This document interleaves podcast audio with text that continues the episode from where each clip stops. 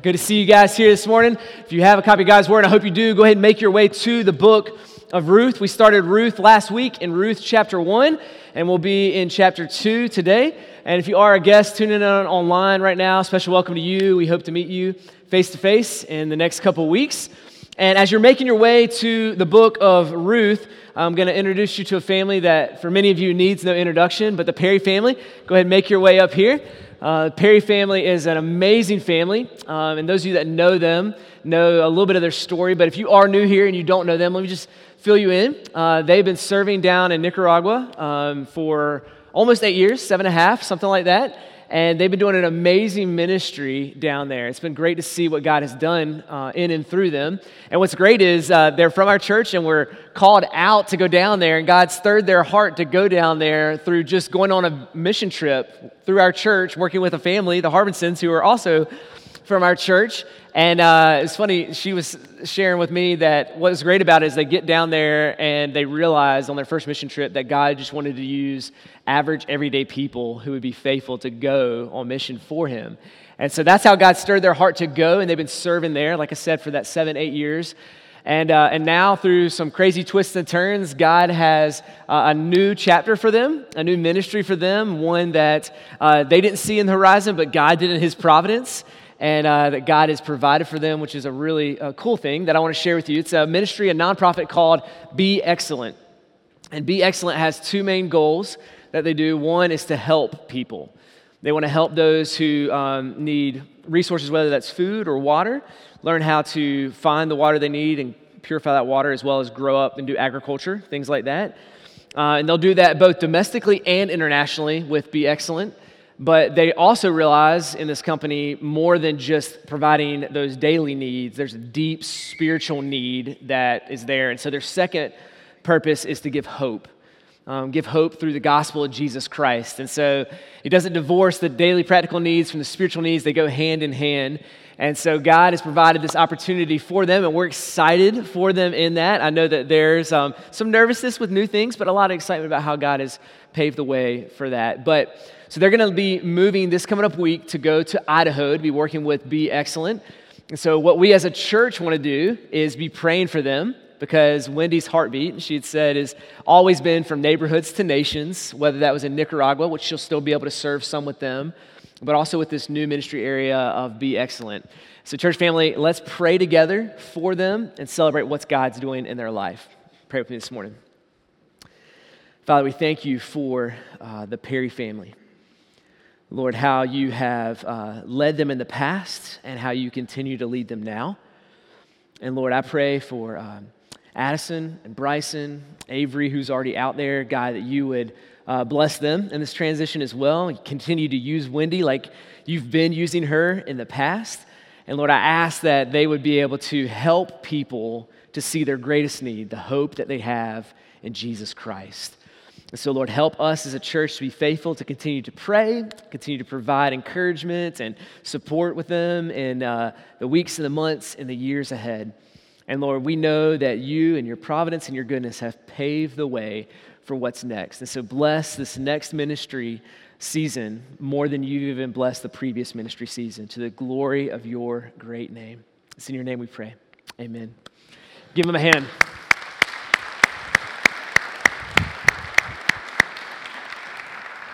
After service, if you just want to encourage them or meet them for the first time, they'll be out in the Welcome Center, so you can meet them. And more than just applauding them, let's remember to be praying for them and the ministry that God has for them. All right, Ruth chapter 2 is where we're going to be today. And we're going to break it up. I'm going to read the first few verses, and then we'll stop, unpack that, and then we'll read the second half of Ruth chapter 2 before we finish up our time today. So let's see, starting in verse 1, what the word of the Lord says. It says, "Now Naomi, a relative of her husband's, a worthy man of the clan of Elimelech, whose name was Boaz." All right, verse 1 is the narrator giving you and I a glimpse of hope in this dark moment. Chapter 1, if you were here last week, is a dark chapter. There's a lot of famine and funerals, a lot of difficult pain and suffering, right, that we talked about. God's providence was guiding them through and helping them. So people don't give up on reading the book of Ruth Verse 1, he's saying, hey, there's a glimmer of hope. There's a redeemer. There's a man named Boaz. Now, the people in the story don't know Boaz yet. They haven't met him. Ruth doesn't know who he is yet. Naomi doesn't know this. And so Boaz doesn't know them either. But that's just giving us a glimpse of what's to come. Now, verse 2. And Ruth, the Moabite, said to Naomi, let me go to the field and glean among the ears of the grain after him in whose sight I shall find favor. Then she said to her, go, my daughter. So she set out and she went and she gleaned in the field after the reapers. And she happened, we'll get back to that, but she happened to come to a part of the field belonging to Boaz, who was of the clan of Elimelech. And behold, Boaz came from Bethlehem, and he said to the reapers, the Lord be with you. And they answered, the Lord bless you. Then Boaz said to the young man who was in charge of the reapers, whose young woman is this? And the servant who was in charge of the reapers answered, she's the young Moabite woman who came back with Naomi from the country of Moab. She said, please let me glean and gather from the sheaves among the reapers. So she came and she continued from early morning until now, except for a short rest. Then Boaz said to Ruth, now listen, my daughter, do not go and glean in another field or leave this one, but keep close to the young women. Let your eyes be on the field that they are reaping and go after them. Have I not charged the young men not to touch you? And when you are thirsty, go to the vessels and drink what the young men have drawn. She fell on her face, bowing to the ground, and she said to him. Now listen to this. This is important. It's important for the whole book of Ruth, but it's especially important to chapter 2. Ruth says, why have I found favor in your eyes, that you should take notice of me since I am a foreigner? But Boaz answered her, all that you have done for your mother-in-law since the death of your husband has been fully told to me, how you have left your father and your mother and your native land and have come to a people that you did not know before. The Lord repay you for what you have done, and a full reward be given to you by the Lord, the God of Israel, under whose wings you have come to take refuge. And then she said, I have found favor in your eyes, my Lord, for you have comforted me and spoken kindly to your servant, even though I was not one of your servants. All right, let's pause there, and let's talk about that section, and then we'll hit the second here in a bit. As I'm reading Ruth 2 and remembering the truths that Ruth is highlighting for us, it's extremely important because for us, when we think about the Bible, many of us think about the great, mighty, supernatural, miraculous works that God does throughout the pages of Scripture. When we think about the Bible, maybe the first few things that rush to our mind, especially in the Old Testament, is like, yeah, God rescued his people from Egypt by these miracles, these 10 plagues. Then he literally parted the Red Sea. The people walked through it. He provided this miraculous bread from heaven for them to eat, and he sustained them.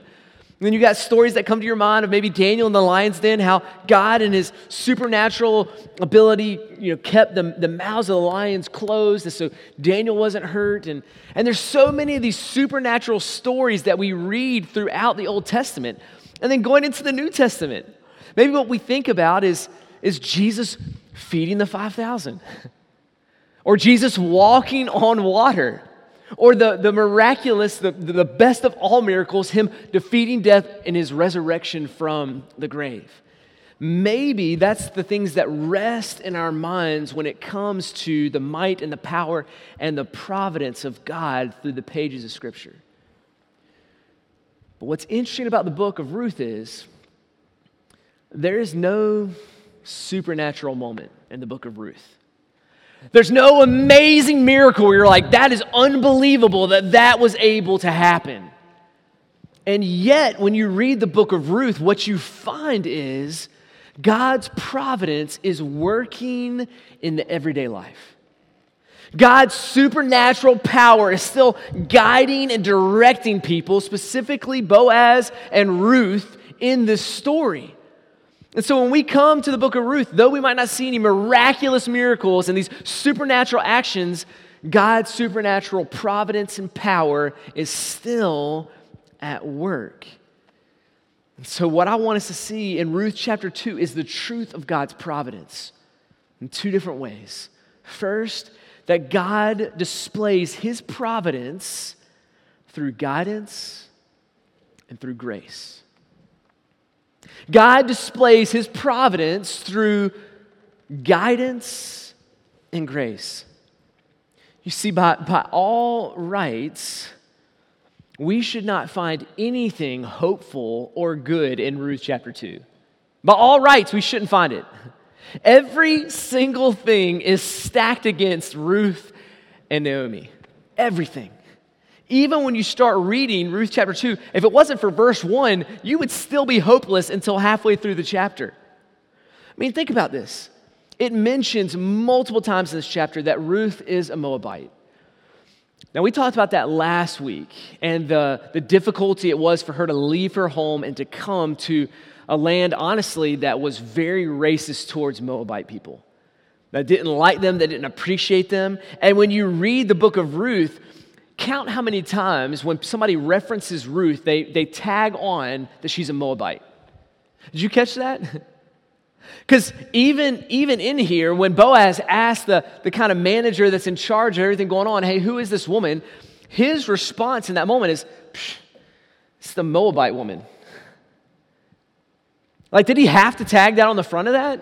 Did he have to remind everybody she's a Moabite? No, but what it's doing in this moment is it's showing the deep racism that's going on in this culture, this deep hatred towards people from this nation. And this is a massive strike against Ruth. She should not find any favor or guidance and grace in this moment, but that's not the only strike that she has against her. I mean, she's going out to glean the fields. And what this is honestly a picture of like dumpster diving, okay? She's hungry, she needs something to eat, and her mother-in-law needs something to eat, and so she goes out to glean the leftovers in the field. Now, what's beautiful about this is God in his providence gave this command in the book of Leviticus and then also in the book of Deuteronomy that the people that God had provided for that had margin in their life with their agriculture and their finances to not glean the corners of the field. God had commanded him that. He said, I've given you a lot, but the reality is it's all mine anyway. So what I'm going to ask you to do to steward is not to glean from the edges so that those in need can come and glean. This is a picture of the welfare at that time. Because the reality is the government didn't take funds and to provide for those in need. Those who were homeless and those who needed food, the government wasn't shelling out food to help them. But God in his providence and his goodness has already guided God's people to provide for even the specific woman of Ruth and Naomi in this chapter through the commands that he has given earlier on in the book of Leviticus and the book of Deuteronomy. Now, this isn't a handout. This is more of a hand up because gleaning is hard work, right? It's hot work. It's not necessarily safe either because there would be people that would wait until you had worked the whole day and then rob you that evening. And here we find Ruth working in the fields as a homeless person who's hungry. This is not something that you look at and you're like, that's the person I really want to give favor and grace to, right? But God's mercy and in his providence, he's providing and caring for the vulnerable. He's helping Ruth in this moment. Now, these are kind of two strikes against them. And on the surface, this looks like chaos. On the surface, when you see racism and you see a lack of food, what we often see is a thought of abandonment and not providence. But her, in this moment, realizes, or at least the narrator is going to help us see, that God's providence is providing even when things don't seem to go the way that she hoped they'd go. And we see it in verse 3. It says, she happened to come to this field. This word for there, she happened, is a really important word because there's some irony being used in this, and there's some humor being used in this, because she just happened to go to the field to glean, not knowing that this is a field of Boaz. This statement right here of this, she just happened, if you literally translate it from the language of Hebrew, it's her chanced her to go there. Her chanced her, or what we would say in our common day language is like, as luck would have it. But when you read the book of Ruth, what you realize is there is no luck. There's a providential hand that's leading and guiding Ruth to this field that she would glean from. And when it says she just happened to come there, it just chanced her, what that means is her and Naomi didn't show up in Bethlehem and get out a map and say, which field do we want to start you gleaning in? Well, no, that one's a little too far out. Let's not go glean in that one. Or no, let's not go glean in this one. No, God just seemed to have guided this moment and placed Ruth specifically where she is at that time and that place for a purpose. It is not an accident. It's not luck. She just so happened to come. But we find out real quick that it's God's hand that's guiding all of this. And it's funny for us guys, as we read this, we totally miss some of the deepest ways that God is guiding provision and guiding grace and guiding favor that honestly a lot of the women in this room would pick up. Because as you read this story, we might read this and think, well, yeah, she shouldn't find favor in somebody's sight because, man, she's homeless, she's got a bitter mother-in-law, she's hungry, like there's all these things. She's not, this isn't her home country, she's a Moabite woman. And yet, for some of the women in the room, you look at this moment and you're like, yeah, I'm shocked that she found favor as well. And the reason being is, look at how she's described as she's working. Ruth is a hard worker. But in verse 7, the way that she's described is she came early in the morning and she's been working until now except for a short rest. Okay? Let that verse in verse 7 sink into your mind, men. Women, you've probably already picked up on it. Ruth is there. She's working diligently. She's only taking a short rest. What does that mean? She's dirty. She's there working in this field. There's probably dirt and filth that's all covered her and silt from the gleaning, all this stuff. She's filthy and she's dirty in this moment. And not only that, this is out in the Middle East where it is hot, like yesterday hot, humidity hot, right? You just walk outside and you're sweating. That's the reality of where she is, right? She's not taking a break. She's working, okay? What that means is she's not dialed up. She's not got her best dress on. She's not looking to impress Boaz as he comes in. I mean, she can't make a romantic relationship looking the way she looks right now, let alone a friendship relationship, right? Like she just can't in that moment. And yet God in his grace and in his kindness, even though she looks so worn out and probably exhausted from the hard work that she's put in and the dirt that's on her face, even in that moment, God's providential hand is guiding to bring her favor before a man named Boaz. Where the filth that's covering her face would honestly make her blend in with probably every single one of the other workers that are there. And yet God guides Boaz's eyes to notice and to see this woman. See, there's no such thing as luck that's driving this chain of events. It's God's great guidance and God's great grace in this moment. And so when Boaz comes and talks to her, these might have been the very first kind words that she has heard since she's been in Bethlehem. I mean, she's probably heard a lot of racial slurs. She's probably heard a lot of condescending things said to her and spoken about her. And here in this moment, Boaz comes to her and he speaks kind words.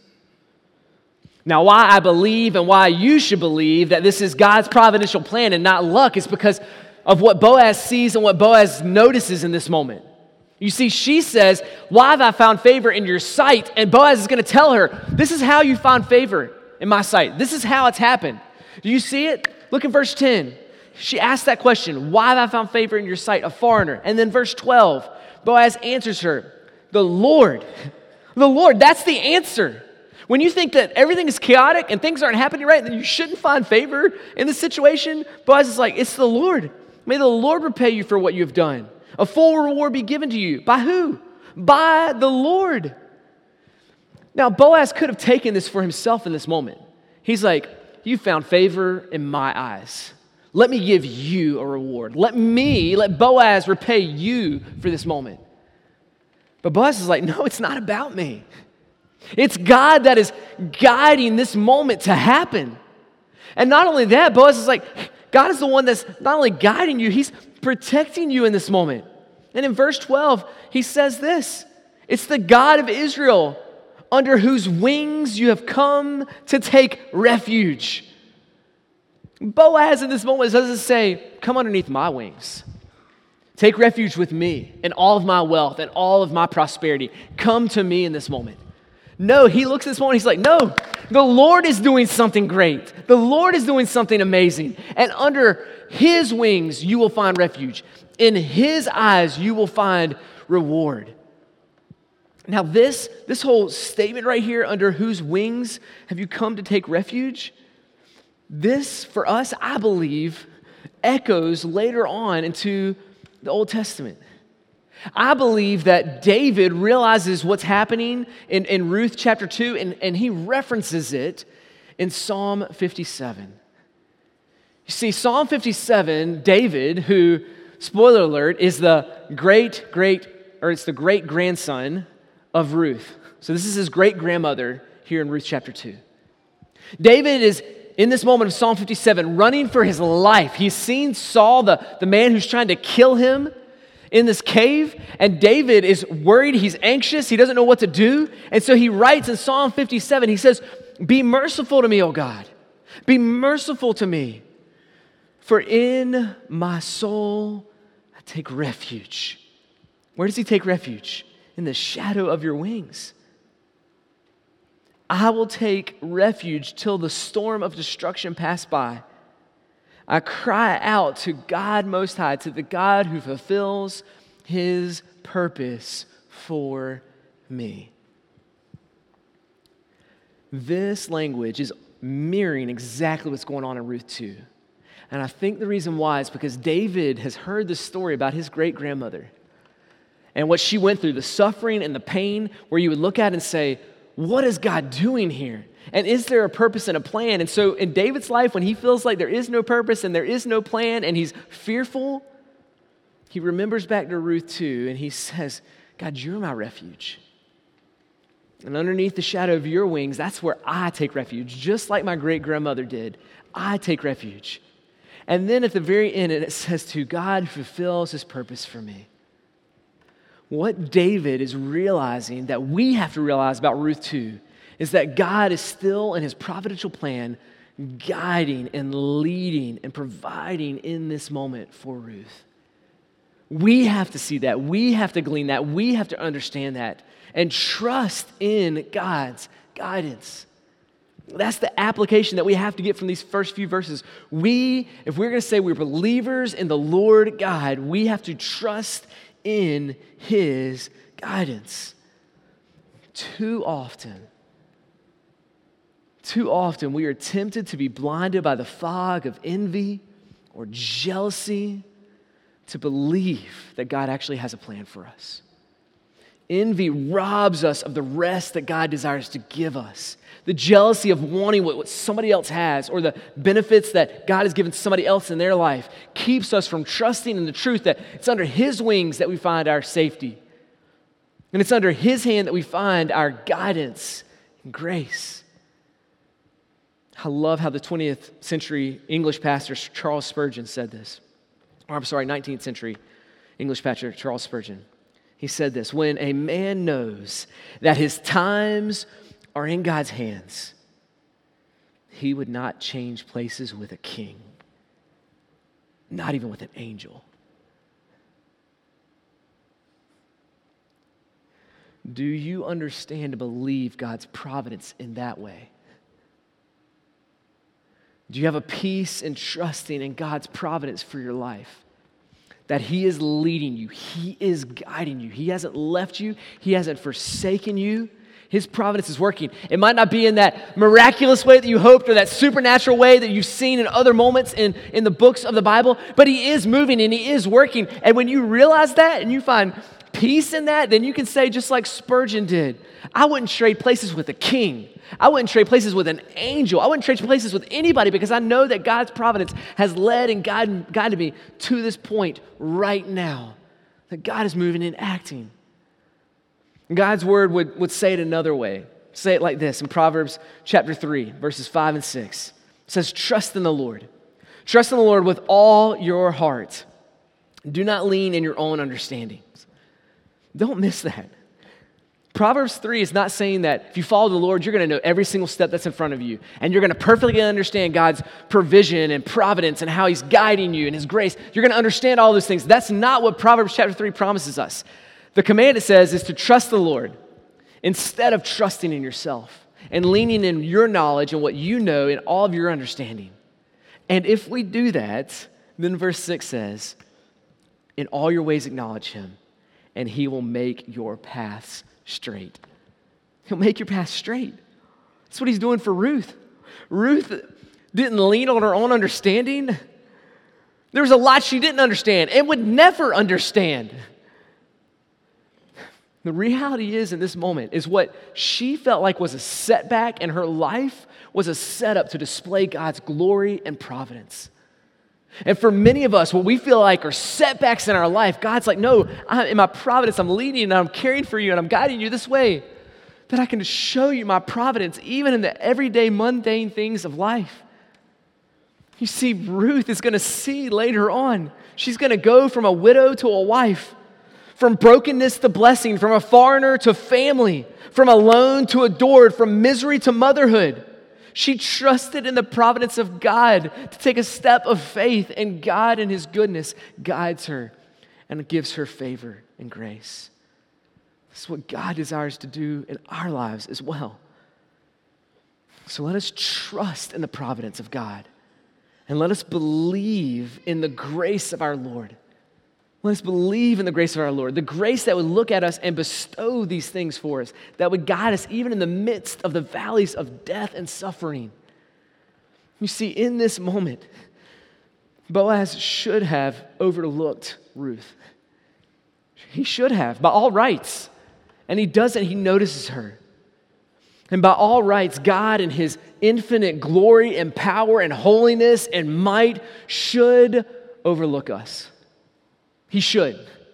What is man that the Lord is mindful of him? But God in his grace and his love stoops down to help us. The one who's a foreigner, the one who's rejected, the one who is clinging to our sin and our shame instead of coming to our Redeemer. So may we trust in the Lord's providence, absolutely, but may we believe in the grace of our Lord Jesus Christ, the one who came to rescue us from our sin. Second point for us as we look at this is that God displays his providence through provision. You find in chapter 2 that God shows us his providence through the way he guides Ruth and is gracious to Ruth, but I also want us to see that God displays his providence through the way he provides for Ruth, through his provision. Pick it up at verse 14. We'll finish off the rest of this chapter. And it says, at mealtime, Boaz said to her, come here and eat some bread and dip a morsel into the wine. He's invited her to come and have lunch with his workers. So she sat beside the reapers, and he passed her roasted grain, and she ate until she was satisfied, and she had some left over. When she rose to glean, Boaz instructed the young man, saying, let her glean even among the sheaves. Do not reproach her. And also pull some out from the bundles for her and leave it for her to glean, and do not rebuke her. So she gleaned in the field until evening. Then she beat out what she had gleaned, and it was about an ephod of barley. She took it up and she went into the city. Her mother-in-law saw what she had gleaned, and she had also brought out and gave to her the food that she had left over after being satisfied. And her mother-in-law said to her, where did you glean today? And where have you worked? Blessed be the man who took notice of you. So she told her mother-in-law of whom she had worked and said, This man's name who I work today is Boaz. And Naomi said to her daughter-in-law, may he be blessed by the Lord, whose kindness has not forsaken the living or the dead. Naomi also said to her, the man is a close relative of ours, one of our redeemers. And Ruth the Moabite said, besides, he said to me, you shall keep close to my young men until they have finished all the harvest. And Naomi said to Ruth, her daughter-in-law, it's good, my daughter, that you go out with these young women, lest in another field you be assaulted. So she kept close to the young women of Boaz, gleaning until the end of the barley and wheat feast, and she lived with her mother-in-law. In here, multiple times, you see God's provision for Ruth in the midst of her suffering and her pain, in the midst of her loss. God is, in his providence, providing for her. You find it in verse 14. She gets invited to lunch, and she eats until she is satisfied. She eats until she's satisfied. And I love this because it says that she even had some left over. Like this moment right here where he says, come and eat and have some bread and roasted grain and like dip it into the wine. This is a picture of like if you went to like an Olive Garden or something like that and you get the breadsticks that come beforehand and you dip it in the oil and vinegar, right? And you get to eat that. That's what's happening in this moment. Now, God's provision doesn't just satisfy her. It says, and there's some left over. And this is the humorous thing about it. Because if you read closely and you see in verse 18 that the leftover food, apparently Ruth stuffs it in her jacket and leaves because later when she sees her mother-in-law, she shares some of that food with her. It's like she went to the Olive Garden, asked for more breadsticks, and then shoved them in her pocketbook and brought them home to eat. Did you catch that? They've been so hungry. She's like, okay, God's provided enough to satisfy me. Now I got to think about my mother-in-law. So we'll take some extra of that and put it in there. God provides and satisfies her, but then he also gives an ephah of barley in verse 17, which you're like, what is that? Well, once again, this is showing the provision of God, how he's giving her what she needs in this moment. See, ephah of barley, this is a hefty load. This is a lot. This is somewhere between 30 and 50 pounds of barley. That's a lot, which shows that Ruth is a stud. Because it says she gets this 30 to 50 pounds of barley and she carries it into the city. All right, so she gets this extra food and grain. She throws it on her back and she goes back into the city. This is well over a month's worth of food for her and her mother-in-law. This is a big deal. You see, God in this moment, it's not just like, well, here's just like a little shaving. Here's a crumb off the table. God in his providence is saying, no, here's a ton of provision. I'm going to satisfy you more than you even realized, and even above that. I mean, this is an amazing moment as we read this that should stir our heart. Like, wait a second, God didn't make this bread come down from heaven like he did. This isn't a miraculous work, and yet God in his provisions, like, I'm going to stir a man's heart where you will find favor, and in that favor, I'm going to provide all that you need and even more so. I'm going to guide you. I'm going to provide for you. This is what we find in this moment. This is a beautiful picture of what God and his providence is doing. And we would look at Ruth chapter 2 and we would see all these different things and like, it just seems like a scattered bunch of moments. Just seems like a lady wakes up and goes to work. But God was doing something amazing in this moment. What looks like random acts of just daily work is God's providence and provision leading them. There's a TV show that I really enjoyed. It's called How It's Made. Some of you guys may have watched this in the past, but it just shows you how to make everyday items, how crayons are made or pencils are made or how clothes are put together. All these different things, you can kind of watch this show and it just tells you how things are made. I remember there was this one episode where they started with this little rubber ball. And then they had four different types of yarn, like a lighter color yarn and a darker colored yarn, some thicker and some thinner and things like that. And then there's two needles with thread and some pieces of leather that were laid out. And I remember watching that, and had I not known the show, they're going to do something with it. I'm looking at these things, I'm like, this is just random. A rubber ball and some yarn and needles and leather. Like, what in the world are they doing with that? And as you watch the show, they take each one of those components and start to build something. As they build it and they get towards the end of the episode, you see that it's a baseball that would be used in a professional baseball game. It was amazing. And at the start of the episode, you would look and you'd be like, what are you going to do with all these random things?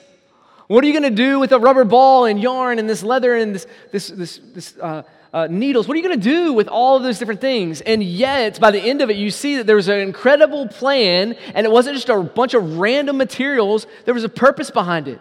And I believe that's something that we have to grasp from the book of Ruth today. What seems like random luck in our lives is God's providence. What looks like random patches of good or bad times in our life, God will take and sew them together for a beautiful tapestry showing us the providence of God. Now, the question is this: how will we respond to God's providence? How will we respond to God's providence in our lives? You see, Ruth in this moment had a choice. She had a choice. We read this and like, oh yeah, God's providence, it's a part of the Bible. Of course he was doing all these things. In that time, Ruth didn't know that. It looked like random acts in her life. And she had the choice in that moment to complain. She could have complained about a lot of things. And honestly, reading this, who could blame her, right? She could have sat down and complained, my father-in-law died. My husband died. I had to leave my home. I had to leave my land. People are despising me. People are mocking me. It seems like a whole bunch of things that she could be bitter about and complain about. I mean, she has a long list of things that could keep her in the bed at morning from rolling out of bed and doing anything. She'd be like, no, I'm just not going to do it. I'm just going to sit here and mope and complain. That's a choice. And yet Ruth chooses to be grateful. She chooses not to complain, but to be grateful. She's not entitled in this moment, but she's grateful. She's grateful for God's provision in her life. Are you grateful or are you entitled when it comes to God's providence? You see, we see the gratitude in Ruth's life when she makes this statement, who am I that I find favor in your sight? Who am I to find favor in your sight? See, an entitled attitude says, don't you know who I am? A grateful attitude, a thankful attitude, looks and says, who am I that I should find favor in your sight? She realized in this moment that there's nothing that she can bring to the table that's going to bless Boaz. She realizes there's nothing that she can bring to give in this moment. And so she looks at this moment, she's like, what have I done? How can I find favor in your sight? How's that even possible? Many of us look at God's providence and blessing in our life, and instead of saying, God, who am I? Instead, we say, don't you know who I am? God, I deserve more than you're giving me. Now, I doubt that many of us feel like we're an entitled person. And so I want to give us just a few questions to consider, questions I'm even asking myself this week to examine my own heart and life to say, am I a grateful person or an entitled person to the providence of God? So let me ask you some of these questions that I've asked myself this week. First is this: when you pray, do you spend more time thanking God for what he has given you or asking God for things he has yet to give you? I dare you, I challenge you to look back at the last 100 text messages that you sent to a spouse, roommate, or friend and see if they are mostly thank yous or tasks for them to do. Are you grateful? Are you entitled? Here's another one. When you walk into your closet, or you go into your house, or you get into your car, what do you feel? What do you feel in that moment? Do you feel grateful or do you feel disappointed? When is the last time you wrote a thank you note to somebody? If we look at our bank account, if you look at your bank account, would it say that you're entitled or you're grateful? In other words, do you spend all of your money on you and yourself, or do you use it to bless other people? One last one. When is the last time you shared your faith? Do you feel grateful that Jesus saved you and he's your Redeemer? that he's taking you to heaven, or entitled that God owes you heaven because you're a good person. You see, we can choose to look at God's providence and complain and feel entitled, or we can look at God's providence and be grateful people. The greatest of all providence that God gives us is found in our Redeemer's nail-scarred hands, where Jesus died in our place. And it is really hard to stand at the cross and say, don't you know who I am? Don't you know who I am? And I feel like for most of our lives, we spend so far away from the cross remembering our sin and our shame and how we were worthy of hell and destruction. And yet God looks at us and gives us favor. We should be looking to Jesus and say, how in the world am I finding favor in your sight? I don't deserve your grace. I don't deserve your providence. I don't deserve your salvation. I don't deserve your redemption. And yet many of us say, through my good works, I have earned that. You should give me that. May God forgive us. May we be grateful people looking at the nail-scarred hands of Christ, remembering his favor that he gave to us. And may it change the way that we live, and the way that we share the gospel, and the way that we believe in the providence of God in our very lives. Bow your heads with me. Father God, I ask, one, that we would see your providence in our lives. A lot of times we think they're just everyday things, but in your almighty power, you're working and you're guiding and you're doing things that we can't see or understand. And so, Lord, I ask that you would help us to trust in you when we can't see, that we believe that you are gracious and good and kind to us, even when we don't understand all those things. And, Lord, I ask that you would create in us a grateful heart, not an entitled heart that looks at your provision in our life and just says, yeah, I deserve all of that, but one who would speak like the words of Ruth and say, who am I to find favor in your sight? God, who are we to find favor in your sight? The glorious, almighty Lord. The one who humbled himself, the one who is entitled to all things, and yet didn't come to earth speaking entitlement words, but came saying, you came not to be served, but to serve. And to pour your life out, a ransom for many. And so, Lord, rescue and redeem our hearts from entitlement, from complaints. Instead, turn our focus and our eyes to you, the Redeemer in whom we have found favor in your sight. We love you and we thank you, Lord Jesus. It's in your name we ask. Amen.